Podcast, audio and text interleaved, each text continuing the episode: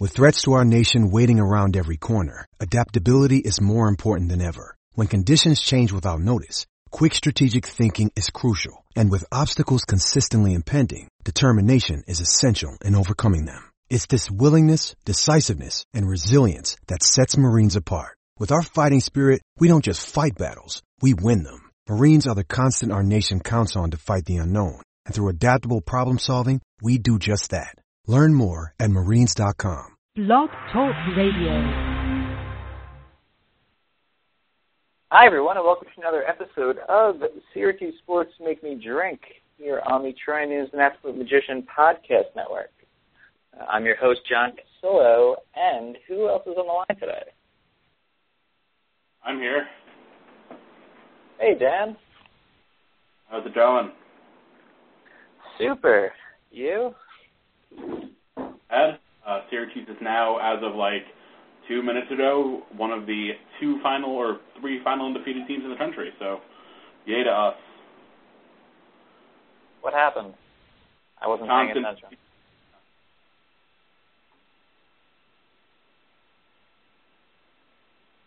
Hello? Yo. Yeah, Indiana beat Wisconsin. Suck it, Badgers. And a nice win for those who still think that RPI and wins are important to a team that's going to go like 29 and 4 or whatever. People are always talking about like the big win, oh, big win for us. Like it doesn't matter. it really doesn't. If you win like 30 games, you're gonna make the tournament and get a good seed. It doesn't really matter what happens with your schedule. But it is, you know, I'd rather have them win than not, I guess. Completely agree. And uh, Matt, is that you? Yes, it is. Hey guys. Good. So, uh, so Matt, as we were just discussing, um, Wisconsin lost, so that's funny. Um, just because you know they're the, they're the latest in a long line of teams that people use as a as a proof point to why we're not at least the second best team in the country.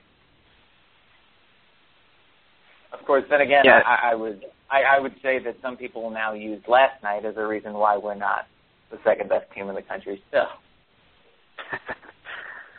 well, last night was definitely. There's no way to really sugarcoat it. It was ugly, and it was, um, you know, not so good for Syracuse. I you can definitely pull the the cards out and say things came together when they had to, and you know, Syracuse wins when it just when all else doesn't seem to click, it still wins.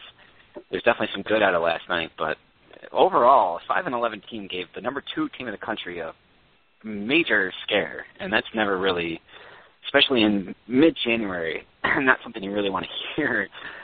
But you know, a win is a win, so whatever. Uh, I see we'll take it, move forward. Coleman didn't play. Foul trouble was an issue.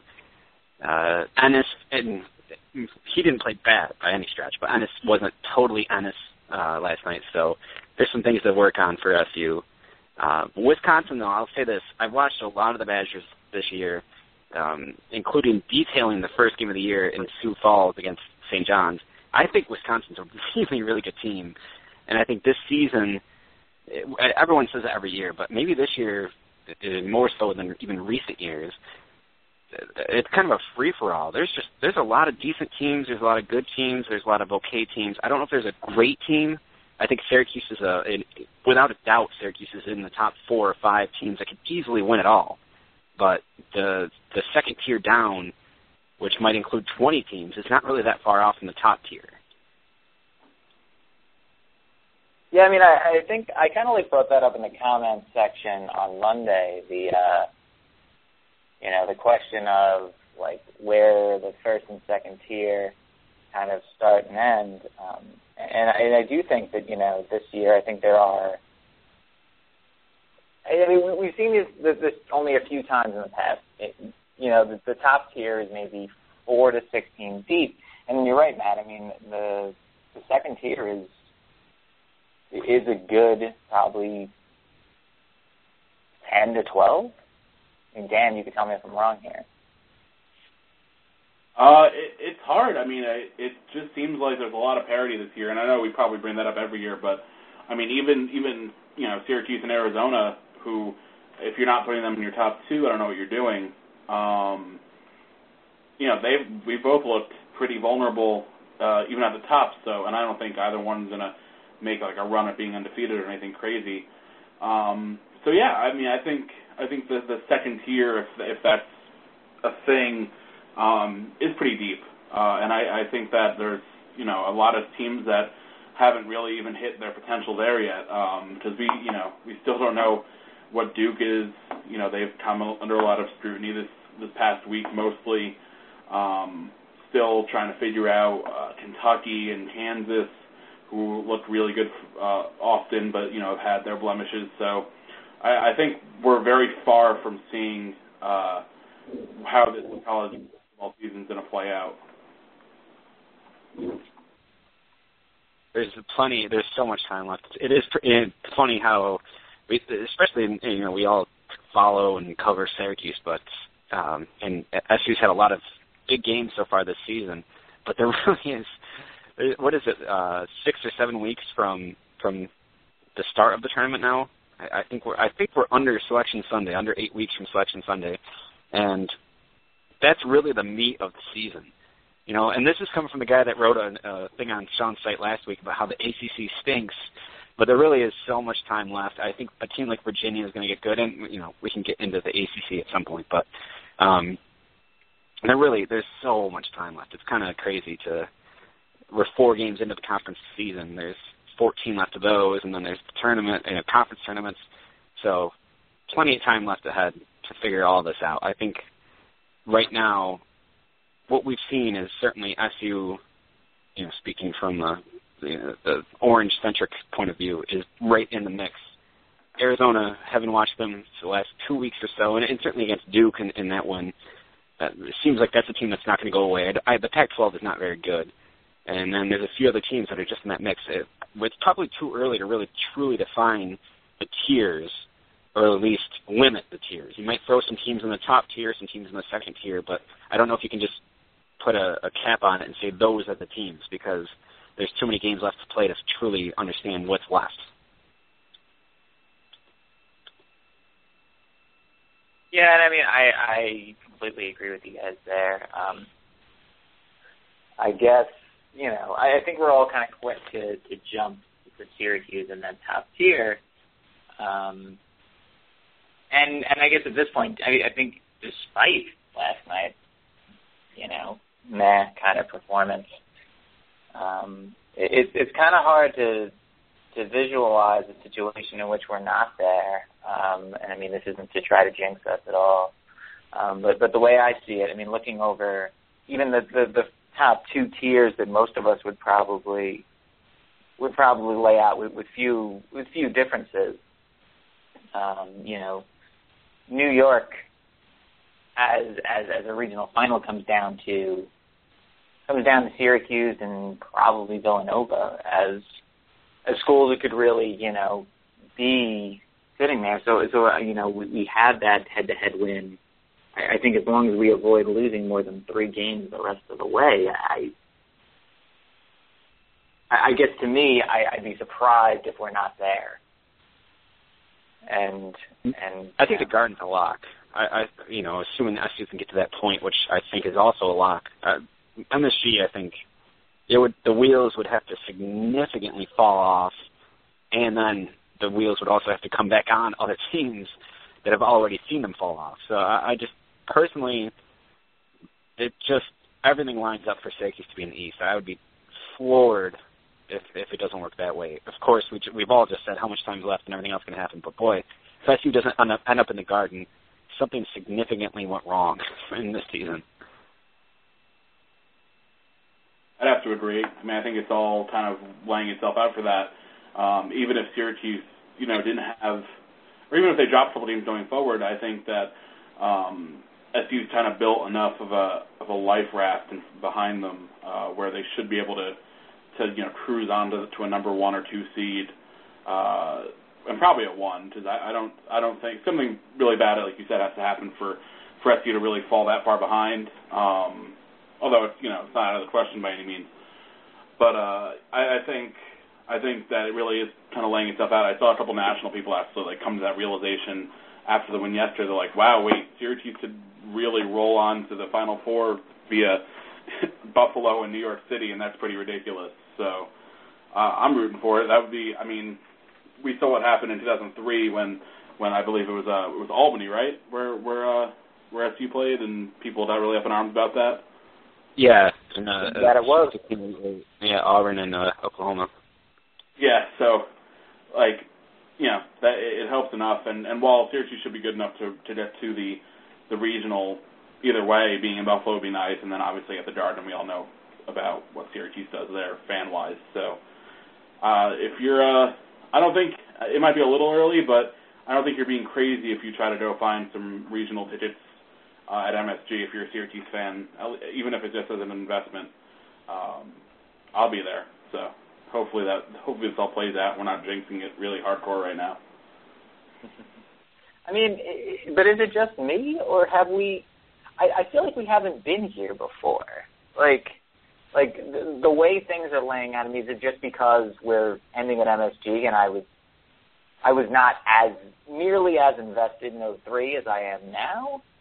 I, I mean, I, I guess to me, it just feels like we're kind of we're in uncharted territory in terms of sitting there, and or maybe it's because we're in the ACC and the ACC is in a down year. We're just kind of sitting here, like I feel like waiting for the regular season to wrap up so we can get on to what really matters. And like, I mean, I know I'm one of the more cautiously optimistic people on the site, but I, I guess, yeah, like like it, it is just kind of strange to me that that we're now we're now sitting here and January, you know, not even like officially mid-January, I guess, and and wondering, you know, okay, like when's this going to wrap up so we can get to the tournament, so we can, you know, with, I guess among Syracuse fans, like with only minimal doubt that we're going to end up in the Final Four. I mean, this is this is almost terrifying. that we can say all this. I think it's interesting that you know, I'm I guess I'm kind of the older guard on the site, which is so weird because I'm only in my you know early 30s, but I absolutely remember SU being ranked in the top 10 routinely, number one for a short period of time until Villanova beat us in the dome back in the uh, you know early 90s at that point. but SU, this isn't all that crazy to me. Uh, with Syracuse being so good, it's just it's it's interesting that you go back five years ago and SU was probably at its lowest point maybe ever, at least under Boeheim. And, and that's some. I know this is coming from somebody that was vividly involved with the probation period, and that you know the time when when the investigation was ongoing to the point where SU was hit with probation, and then the subsequent fallout that really hurt the program over the next five six years in the mid '90s. That was a bad time, but when SU went to the NIT in 07, 08, that may have been the lowest point. and I certainly have no idea.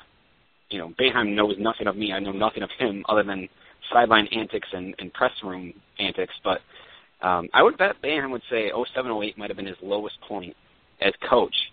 And all that kind of taken into account, I, I still think this isn't all that crazy given that SU is doing so well and that it's, you know, on the verge of probably another number one seed. The crazy thing is, you just mentioned, John, is how bad the ACC is and how it's just not. This is not anything that happens from this point forward for Syracuse, save for the experience, you know, the game time experience for all these kids and everything else. Like games themselves have benefit, but in all reality, when you look at it tournament wise, and this is undercutting the ACC big time, but January 14th to the end of the season is not really going to help Syracuse because it's not going to face top tier opponents.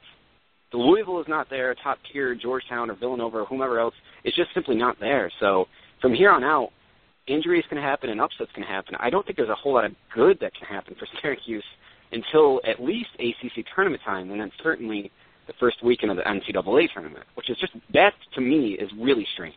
The Big East had down years, but personally, I don't really remember too many bad years like the one the ACC is currently going through.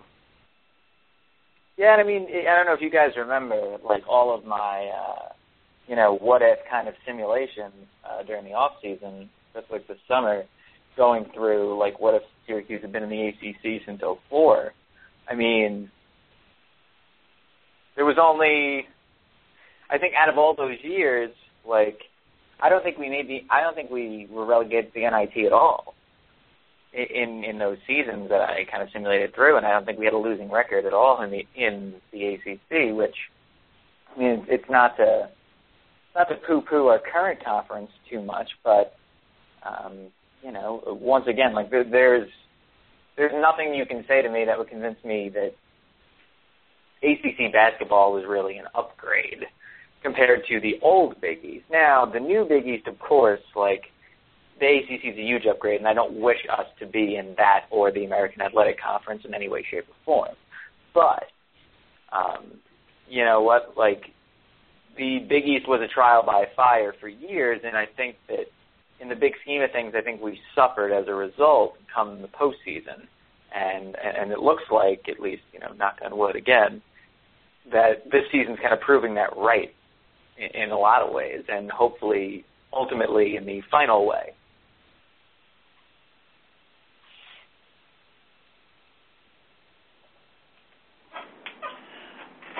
Uh, sorry, I just got distracted by something, but um, I tend to agree. Yeah, I was trying to look at something about this Wisconsin loss again. Um, but yeah, I, I don't know. I'm not. We were talking about how I think you said it, it seems to be kind of uncharted territory. Um, I don't know. I, I feel like I might just be kind of kind of uh, spoiled because I you know was at SU from 08 to 2012, but the last couple seasons we started. Um, at least since I was a freshman, we started 10 and 0, 13 and 0, 18 and 0, 20 and 0, and then 10 and 0 last year before we lost to Temple. So I don't know. I'm not really phased by the bid starts for SU, um, and they could certainly go either way. I mean that uh, that 2010-11 team won 18 games and then lost like a bunch of games down the stretch. I think they were like 500 after that. So um, I don't know. I'm kind of used to it at this point. I think Syracuse is is so close to breaking through to that like legitimate. I don't want to call them blue bloods because I'm conscious of branding, but uh, being like that orange blood. orange blood. Oh, Sorry. I think that Chip guy would have a, a huge problem if we. Chip Brown would. was Yeah, Chip Brown. Oh, Chip Brown.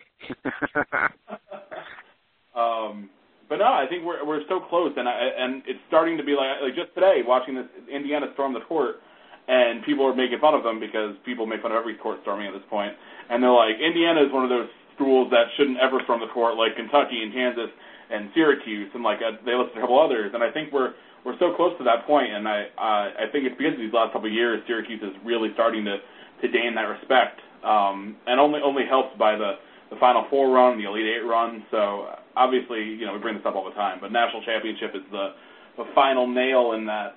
You know, Syracuse is a truly top tier number one elite program.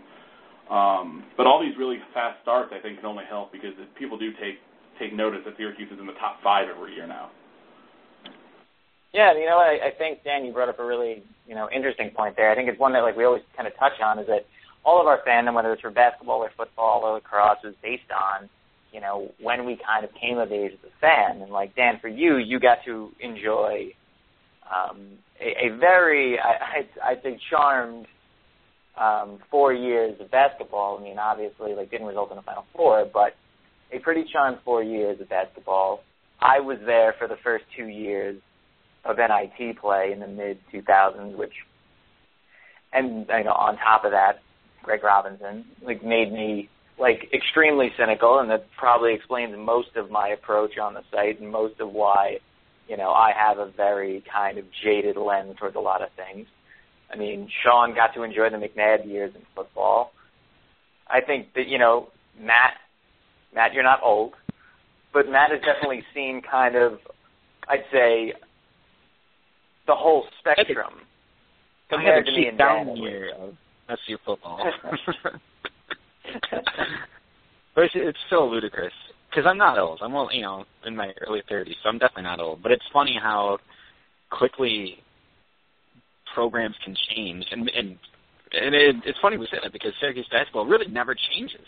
I've been an a avid watcher I, you know, very distinctly remember '87, and I certainly remember, and I was uh, six or so. Um, and you know, Keith Smart hits the shot, and then I start screaming for Derrick Coleman to call a timeout when the ball went through the net. He didn't, and I started crying. I was, I was like six or so, maybe, and um, you know, I remember that period of time, and and then everything else that subsequently happened, you know, afterwards, the heartbreaks everything else. But um, I I think I guess we're all kind of getting to the point that this is kind of a golden era, right? I mean, is that what we're ultimately the underlying theme is that this is fun. you know, if you're a follower, if you're a fan, if you're whatever, SU is just football is is different, and we you know you touched it's not Greg Robinson bad. I firmly believe Shafer's the guy. That's kind of its own beast. But as far as basketball goes, Boeheim is always good for a top 25, always good for a tournament run, 20 wins. But the last five years or so, it's been a little bit more than that. And as much as I remember the the 90s, late 80s, early 90s, where that was kind of the theme as well, there was always one massive point in the early portion of Boeheim's career. But that that wasn't even really the early portion, but uh, 80s, 90s. It was always Boeheim was a recruiter and not a coach. And I distinctly remember hearing that and reading that, and it flipped a little bit in the '96 run to the championship game against Kentucky, and then it definitely changed after '03. And that's always been kind of funny to me how his rep changed, but he never really changed. But all that considered, I, I do look at the last five years and think, boy, it is awfully impressive of how this program was pretty down. And as I said, I think Boeheim would would admit, and I don't know him, but I would admit, or I think he would admit that 07, 08 was, you know, that was really, really bad. And since that point forward, it's been Sweet 16s, Elite Eights, and then obviously the Final Four and top five and number one seeds. And this year, probably going to go through MSG. I mean, it's really, it is pretty impressive.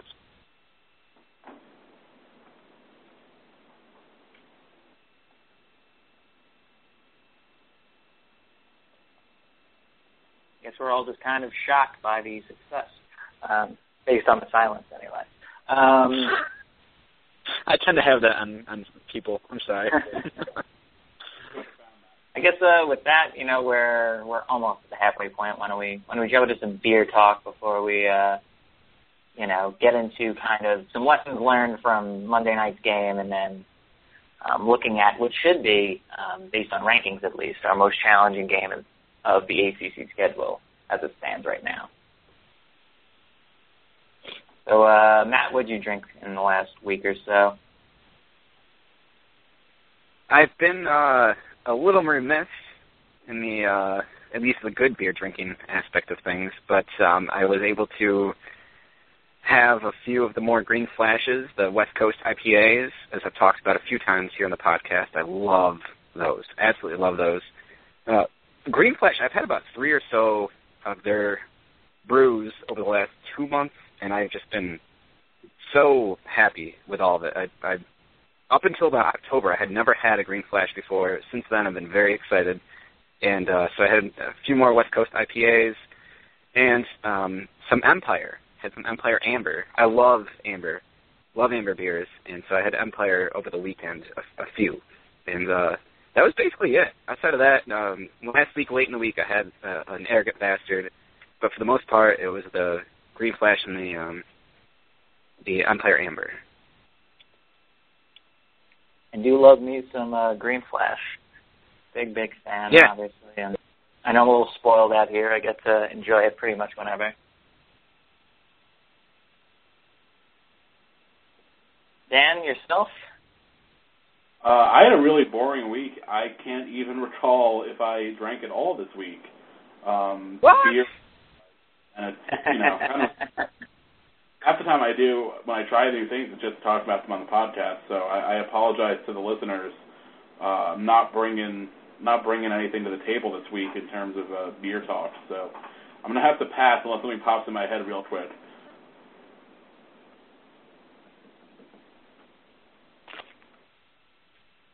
Got it. All right. Um, so for me, out a list. A a typical. roll of beers.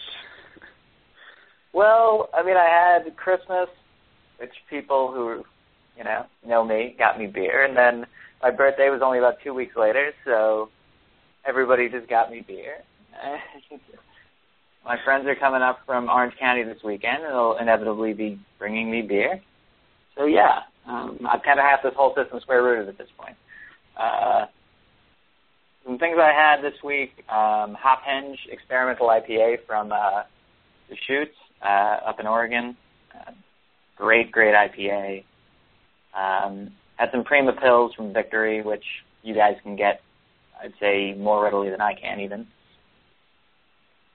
Um, that's one of my favorite pilsners. Had that while I was out for my birthday, and then got to do a little uh, beer tasting action. Was going down to uh, Monkish Brewing and uh, Smog City Brewing, um, both in the uh, Torrance area, in the like greater LA scene. So Smog City is a great time. Both of them are like within a couple blocks of each other. Some really just just cool like West Coast breweries that just have these you know small tasting rooms right where the beer is brewed and everything. So got to have some cool stuff. Uh, Plum Saison, their uh, grape ape IPA, both from uh, Smog City. And Monkish does a lot of Belgian style. Um, so they had, um, and I've had some of their varieties. Um, Red Table, Feminist, um, Magnificat, which is their uh, like winter ale. Overall, like plenty of, of, of really, really good beer, and I do wish that more of the listeners would be able to get Smog City or um, Monkish, because both of them are pretty much LA only with like very, very minimal um, distro in like San Diego and Orange County.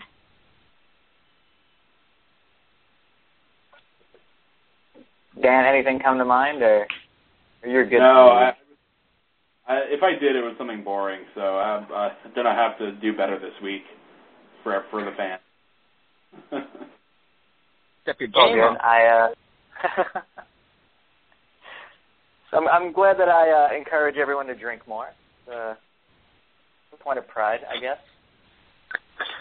I, I- it's probably because the team's undefeated. Like it, I have nothing to drink about. That's that's that's why drinking is great because you can do it for for happy and sad occasions. The BC game really wasn't that kind of game though. Like I left I started drinking in the middle of it because like we won, but we you know we won I guess. It was a ten point win to BC and it was terrifying. Yeah, I got back from the gym. I was watching at the gym, and then so there was just on my tweet of hoping everyone enjoyed their uh, their profanity and uh, negativity free game experience because once I show up, everything just kind of goes to shit. Did did either of you guys, you know, and John maybe you couldn't have followed as closely as normal, maybe, but uh, uh, did you feel like Syracuse was going to lose that game? Because I never got that impression, not one time. And and you know, if Syracuse loses, that makes for some good posts on the site. But you know, I just never once thought the Orange w- was going to lose that game. I, although SU struggled and certainly couldn't guard uh, Lonnie Jackson, who hit what seven threes and at one point was six of nine, and BC got up what was it, eight points in the second half. Kind of, you know, there was there was significant momentum going for Boston College in that game, and it just it's still even down eight, down six. It still felt like Syracuse was kind of in that finish them zone, that Mortal Kombat zone of one good run would do it, and it turned out to be that sixteen to one run, and it was over with. And that's the way I just I was waiting for that. I was expecting that. The foul trouble and the poor performances aside, I just really truly never thought Syracuse was going to lose that game.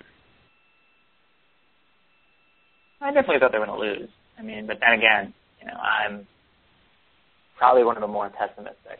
So I thought saying I thought things well, well things weren't going well.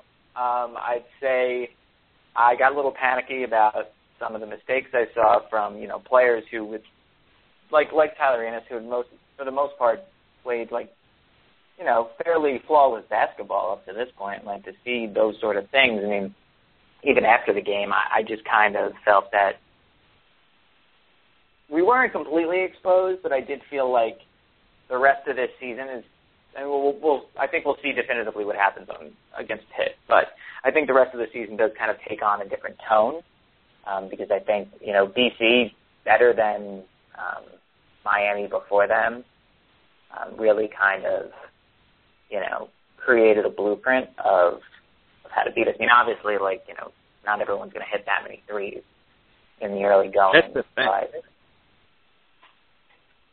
That's it. right, That's but at the the- same time, like they, they took advantage of of you know our inabilities on the boards, and and I think that's something that you know more and more teams and and we've said in the uh, in the weekly power rankings for the ACC, a lot of these teams are built to beat us like that. They have you know they have size in the middle, they can really beat us up, and if we're going to get lazy on the boards like we've been for much of the last you know several years, then you know, I, I wouldn't doubt it if we if we lost a couple games that we really shouldn't. if a team, my magical number has always been 12 or more.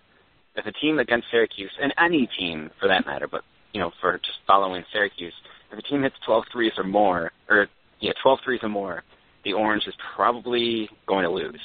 And Boston College got awfully close to that number, and that's one of those things. And Boeheim's always done this, where he obviously, a he's not going to come out of the zone. I literally saw, and Dan and I tweeted about this. I saw posts that said I had somebody write to me and said, "When the F is Syracuse going to come out of the zone?" And I was just like, "Oh, you you just you don't get this. You know, you just simply don't understand what you're watching to think that SU is going to come out of the zone because one player or a couple guys are hot. That just simply does not happen. But it's one of those things where you know hit a couple threes and you're uh, any team can hit hang with any other team. That we we see that all the time, and, and BC was definitely doing that. The only disconcerting effort or disconcerting point, I guess, for me was offensively how really in the face of Syracuse the Eagles were. That that bothered me that Syracuse was so disconjointed on offense. Because defensively, I really thought things were pretty good. It's just simply those guys and Jackson specifically hit threes, and when a shot goes in from 24 feet away, 25 feet away, sometimes it's just not your night. And I was kind of, as I said, I thought SU was going to win this game. I never once thought BC was going to win it, but I was kind of resided to the fact that, well, you know, in the back of my mind, I was thinking maybe this is their night because when you hit some of those shots, when a guy gets that hot, we we've all seen this a million times over. Maybe it's just one of those things, but I, I think the thing that lingers from this game going forward is probably the way that BC was able to, and as you said, John, underneath, clog it up, get the boards, and I thought Syracuse looked very disconjointed on offense, and I think that's certainly something to uh, to really worry about going forward because there are some tough road games ahead. As much as I bashed, bashed the ACC last week, there are games ahead that SU can easily lose. Virginia's looked very well late, or very good lately. Uh, Duke obviously will be a very difficult game. So there's a lot of, of games ahead that SU can easily lose. And you play offense the way it did last night, it absolutely will lose.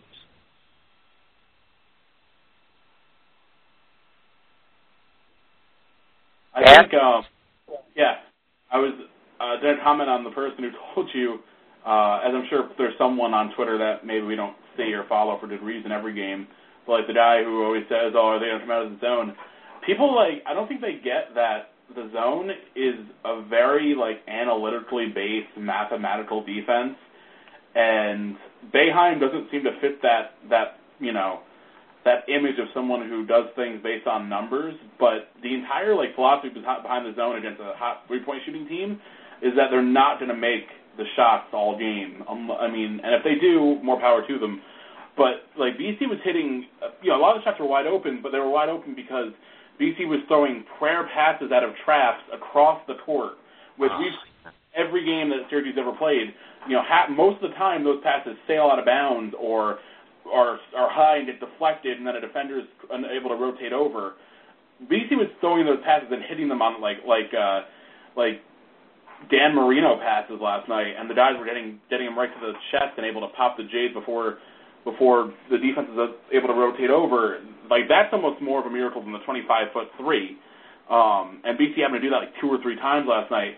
That wasn't going to happen forever. So even though uh, you know BC was going to hit those shots, that's not a reason to come out of the zone and then go into play a defense that you're less comfortable with.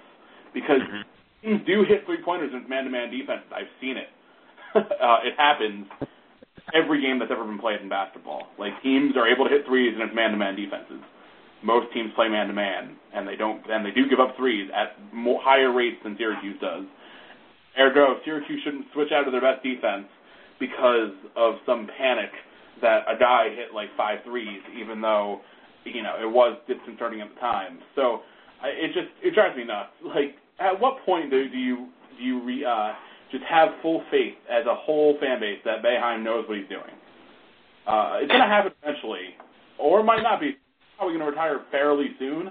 But it maybe I don't know what that even means, but I, I'm just waiting for that day where where there's a game goes by that Syracuse doesn't play like magnificently in, and no one second guesses them. That that might everyone cut that out and uh, keep that on the loop. That was fantastic, Dan. That's exactly everyone everyone that watches Syracuse, like really watches Syracuse. That's exactly what you want to say to anyone who ever questions why Boeheim does anything. He's won 900 and whatever it is now, 33 games, and he knows what he's doing. This is the reason Syracuse was 16 and 0 heading into last night is because of what Boeheim does as coach, which is an extension to the zone. It wasn't working for the majority of last night, but that's again, as you said, it's not just the zone wasn't working, defense wasn't working because crazy stuff happens, and it was happening last night. That was fantastic. Then that's exactly exactly what we should all kind of just copy and paste and hit on you know hit on loop when you're thinking, man, why is SU in the zone? That that's the answer right there. Thank you. I just I can't get over people do that. It's it's routine. And when I got the post last night, I'm like, you gotta be kidding me. I didn't I didn't I couldn't even respond to it because it just it, it boiled my blood so much that I would my response was gonna be full of f bombs, and I was like, I know that's not appropriate, so I'm just not gonna respond. I'm gonna let the game play itself out because I was pretty confident, as I said, SU was going to win and I let that person figure it out on their own that, oh, hey, I'm an idiot. That's right.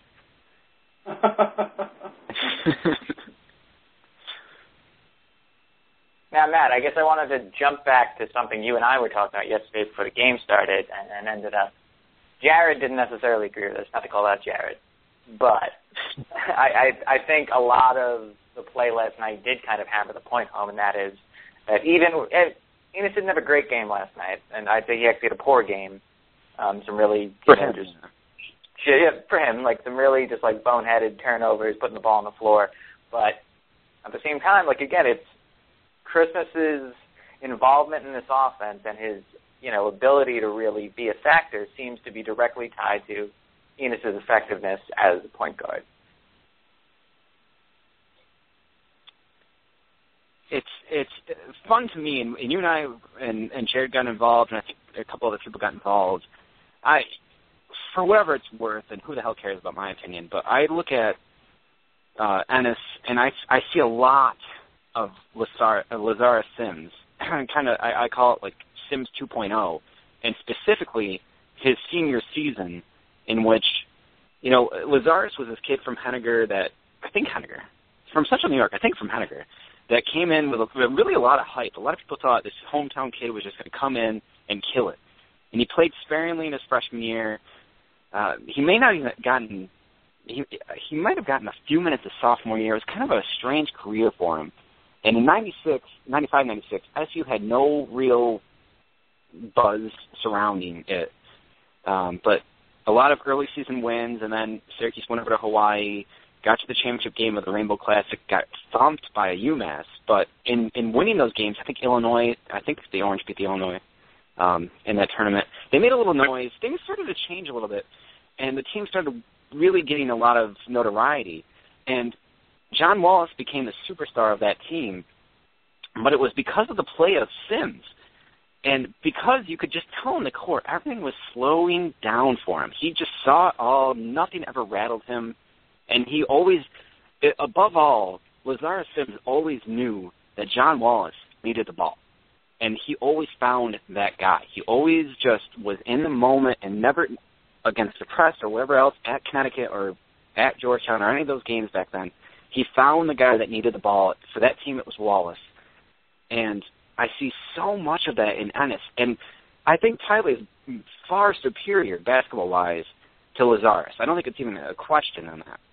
But I think in regard to just kind of getting it in a way that only a senior can truly get it, like we see with CJ Fair this year, Ennis gets it. And he when he gets across mid court, you can just tell things you know, again, last night he didn't play all that well, but what did he have, like three turnovers, four turnovers? I mean, he still is really, really good. And he gets across mid court and he just lets everything kind of fall into place. And part of that falling into place is is Christmas. Christmas is now, you know, finding, you know, coming off the pick harder, getting to the post, you know, in a, in a better position to get the ball. There's just something different about Rakeem Christmas to me this year, and it's no knock on on Michael Carter Williams in the slightest because last year I thought Carter Williams was great. He's proven himself to be a worthy pro. He's probably going to be rookie, rookie of the year in the NBA. So obviously the kid can play. But something about Ennis's game is making everybody better, and I think that's specific to Christmas, who may still only get you six or eight points, but just the simple. It's not just about the big men getting the ball and dunking or getting the ball in position to score. It's just about them being a threat on the court. You know, forever it seems like, and I mean forever. It seems like the SU big men are just guys there that set picks and hope to get a tip rebound. I don't think Rakeem Christmas is, you know, a pro, and I don't think he's all world. But I think he's developing into that guy that's starting to make defenses think, okay, well, we've got to guard this dude. You know, we've, we've got to put a body on him.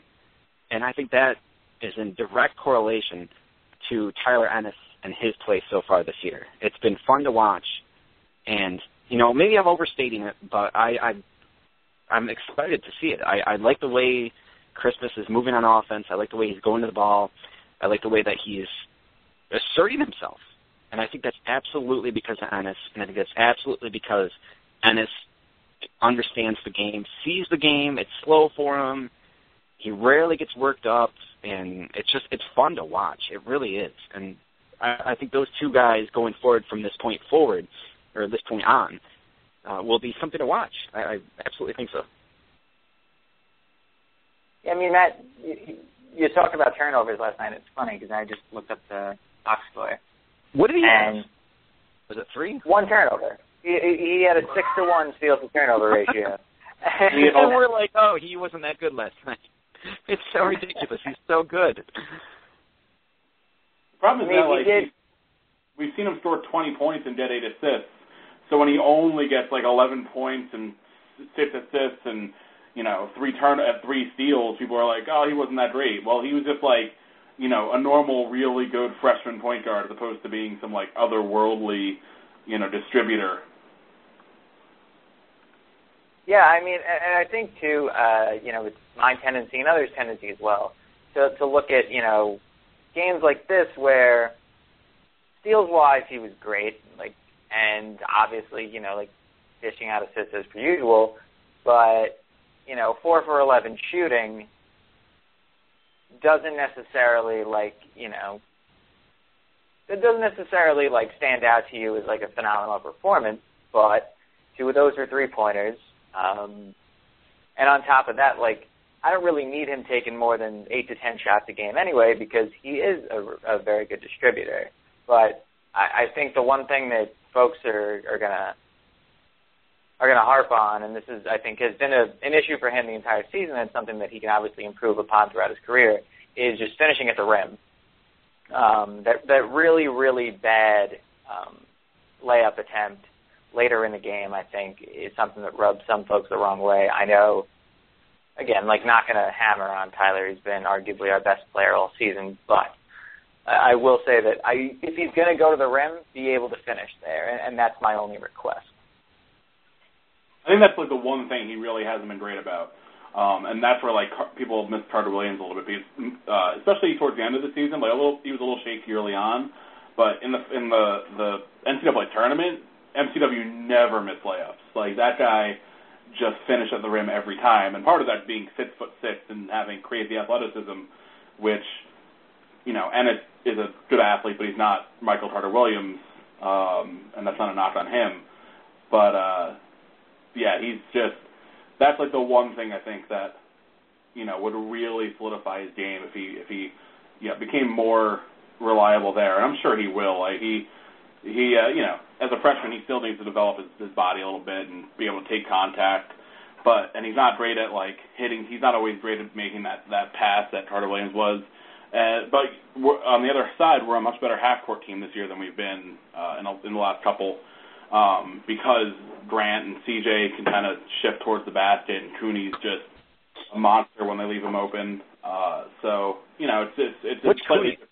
offensive team. You talking about Tyler Cooney, Jerry Cooney? Tony Cooney. Oh, okay.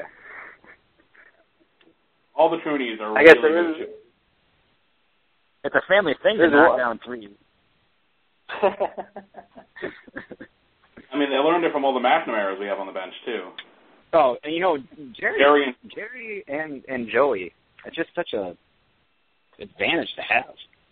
you thought Syracuse was dynastic, but you didn't even know just how how many family how many families we have involved and and the and the depth of them. There's two more minor topics I want to touch on. Well, one of them is not so minor, and that's the Pitt game on Saturday. Get some predictions going around the horn. Um, it's just kind of what we think um, about Pitt, who's really had our number for a decade now. Um, so, Dan, we'll start with you. What are you uh, What are you envisioning in this Pitt game? Um, do, do we have a lot to be concerned about? Um, is, is this finally going to be the game that we that we drop this season? It very well could be. Uh, I think it's a decent bet if you're one of those people who just thinks that like all good things must come to an end. Um, I'm not sold on Pitt. Uh, they aren't a great rebounding team, which they usually are. They're 82nd in the country in rebounding, and our and our team isn't a great rebounding team either. But considering we, we play zone, and there there are years where we just can't rebound at all, it's not a bad group.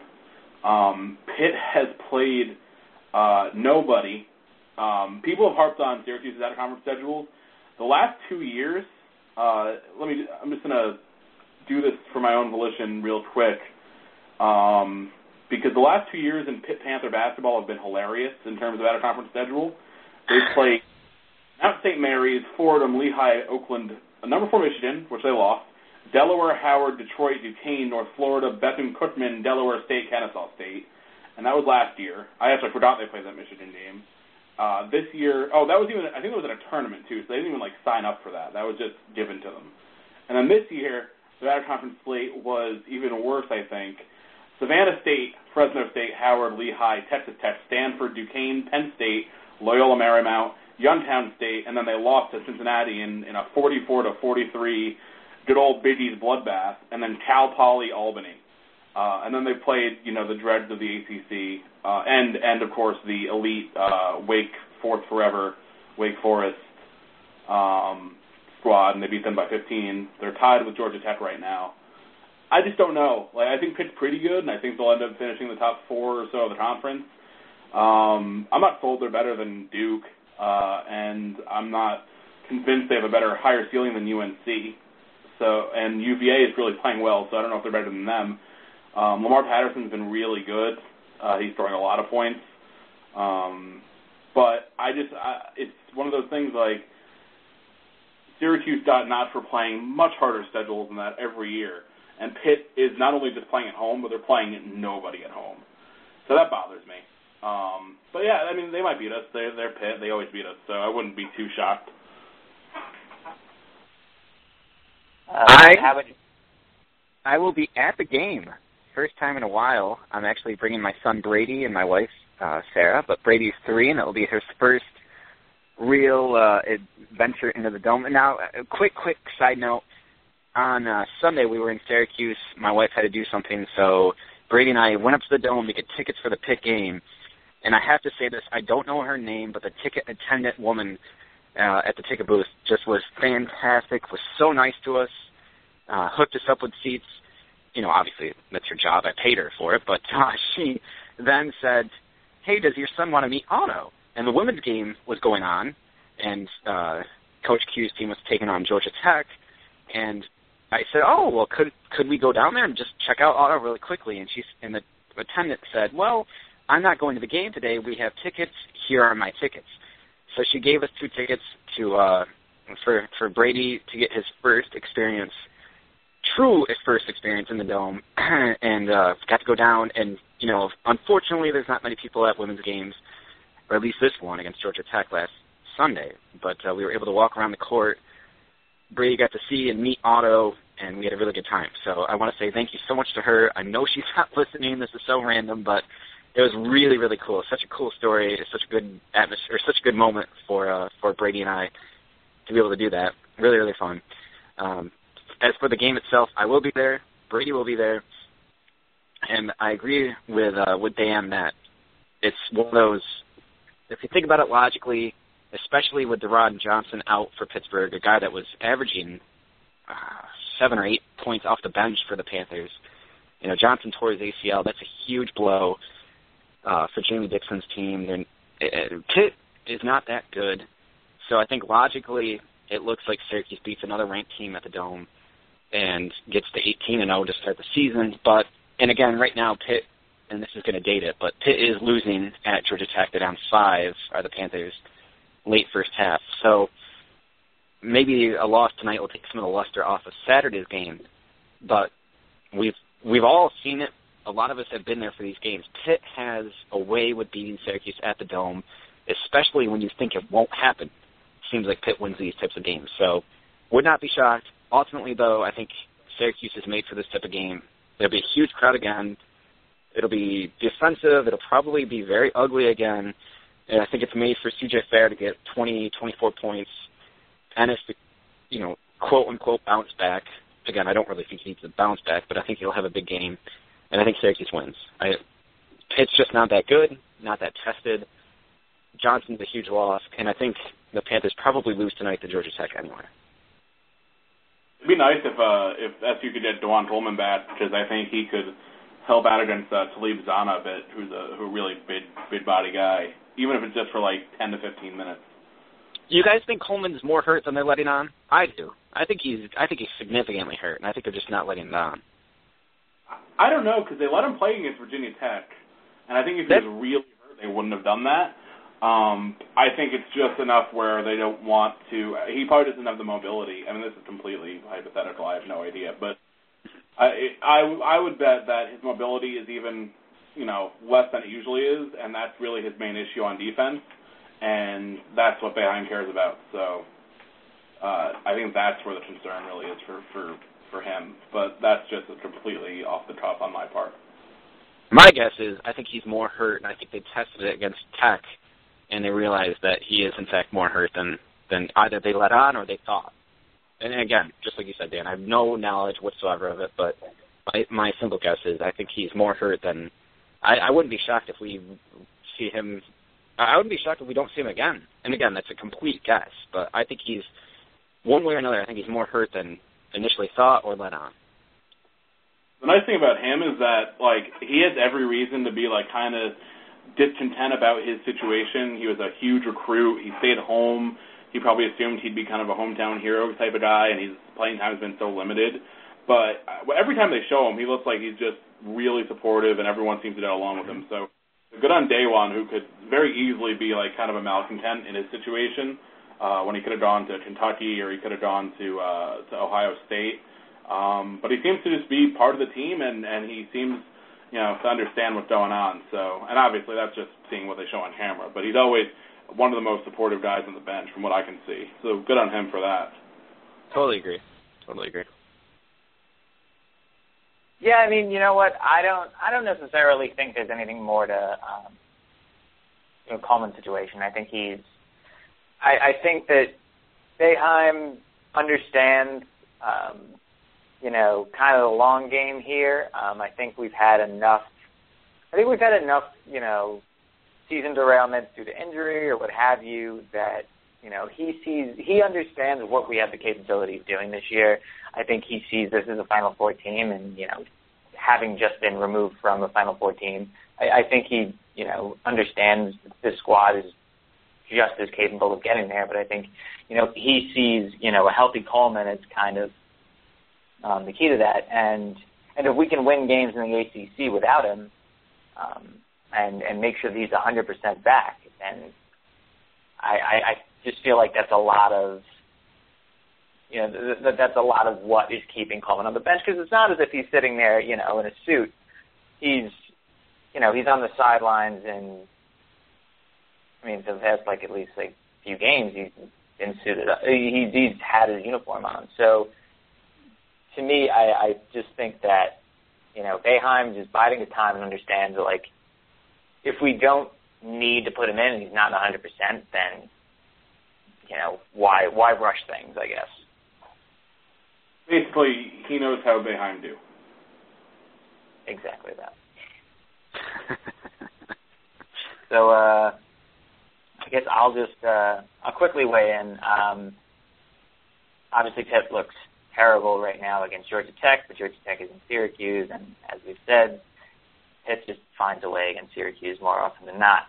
Um, that said, I, I do think that in the Big East tournament last year, we just kind of finally like solved the riddle um, I mean, I'm I'm concerned about Zanna and Patterson on the boards, especially if Coleman's not playing. But uh, I think if, if we can play with less mistakes than we have probably the past like couple games, um, I, I think we should be able to beat Pitt. Uh, but you never know. Um, like I said, look, looking at Syracuse's schedule, this seems like that game. Um, as somebody who's kind of always waiting for the other shoe to drop. Um, this, seems like the other shoe, but who knows? Um, I'm gonna be a disloyal idiot and pick Pitt, but if I'm wrong, that's awesome. Um, and then I guess before we leave, uh, just one other quick note from the site today. Uh, for those who were under a rock, uh, Maryland's countersuing the ACC and claiming that uh, the ACC acted improperly in sending a recon team to Big Ten schools to basically try to recruit them. The funny part about the recon team was that it was Pitt and Wake Forest, who were probably who were probably the worst recon team you could send out. It's like that. Uh, what was that Ben Stiller movie from the '90s with like Kel and uh, it was like this faux superhero movie. Oh, I know the one you're talking about. Oh, really, um. Oh, Zoloft? no, Zulu? uh, that's medicine. um, Wait, is that a medicine? Is that an antidepressant drug? I mean, it could be a movie. I'm but, so uh, hip, dude. You guys don't realize it. You know, I know what you're talking about. Zoolander? No, not Zoolander. Uh, I'll, I'll I'll find it. It's it's uh, something men. I'm looking on Kel's IMDb because I feel it's a lot less daunting than Ben Stiller's. Mystery Men, I think. Oh, there it yep, is. yep, yep, yep, yep. That's That, it. that's that's Pitt and Wake Forest going to recruit people for a conference. I mean, Wake Forest is the fourth best basketball wow. team, so I guess they you know they might as well draw. Yeah, I mean, as I said on the site today, um, for for those who are Mad Men fans, you're trying to win a big account. You don't send, you know, Bob Benson and and all the other like lackey tertiary characters. You know, you send Don Draper. So in this case, that's Florida State. And for some reason, the ACC sent. I mean, uh, I understand why the schools that were sent were sent. Um, I think Wake Forest has a specific appeal that they can make to Northwestern. I think the Pitt has a specific appeal they can make to Penn State. But that said, uh, it seems pointless. I really like the schools that we have right now, and I don't really see a need to bring anybody else on. But that's just me, and then actually I'd say most of the ACC. Um, but with the uh, obnoxious British woman counting it down, um, I think we'll cl- close it there. Uh, for Syracuse Sports Makes Me Drink, I'm John Cassillo. Uh, thanks again to Dan and Matt for joining me today. And uh, go Q's against Pitt. Go Orange. Radio will be there. My son.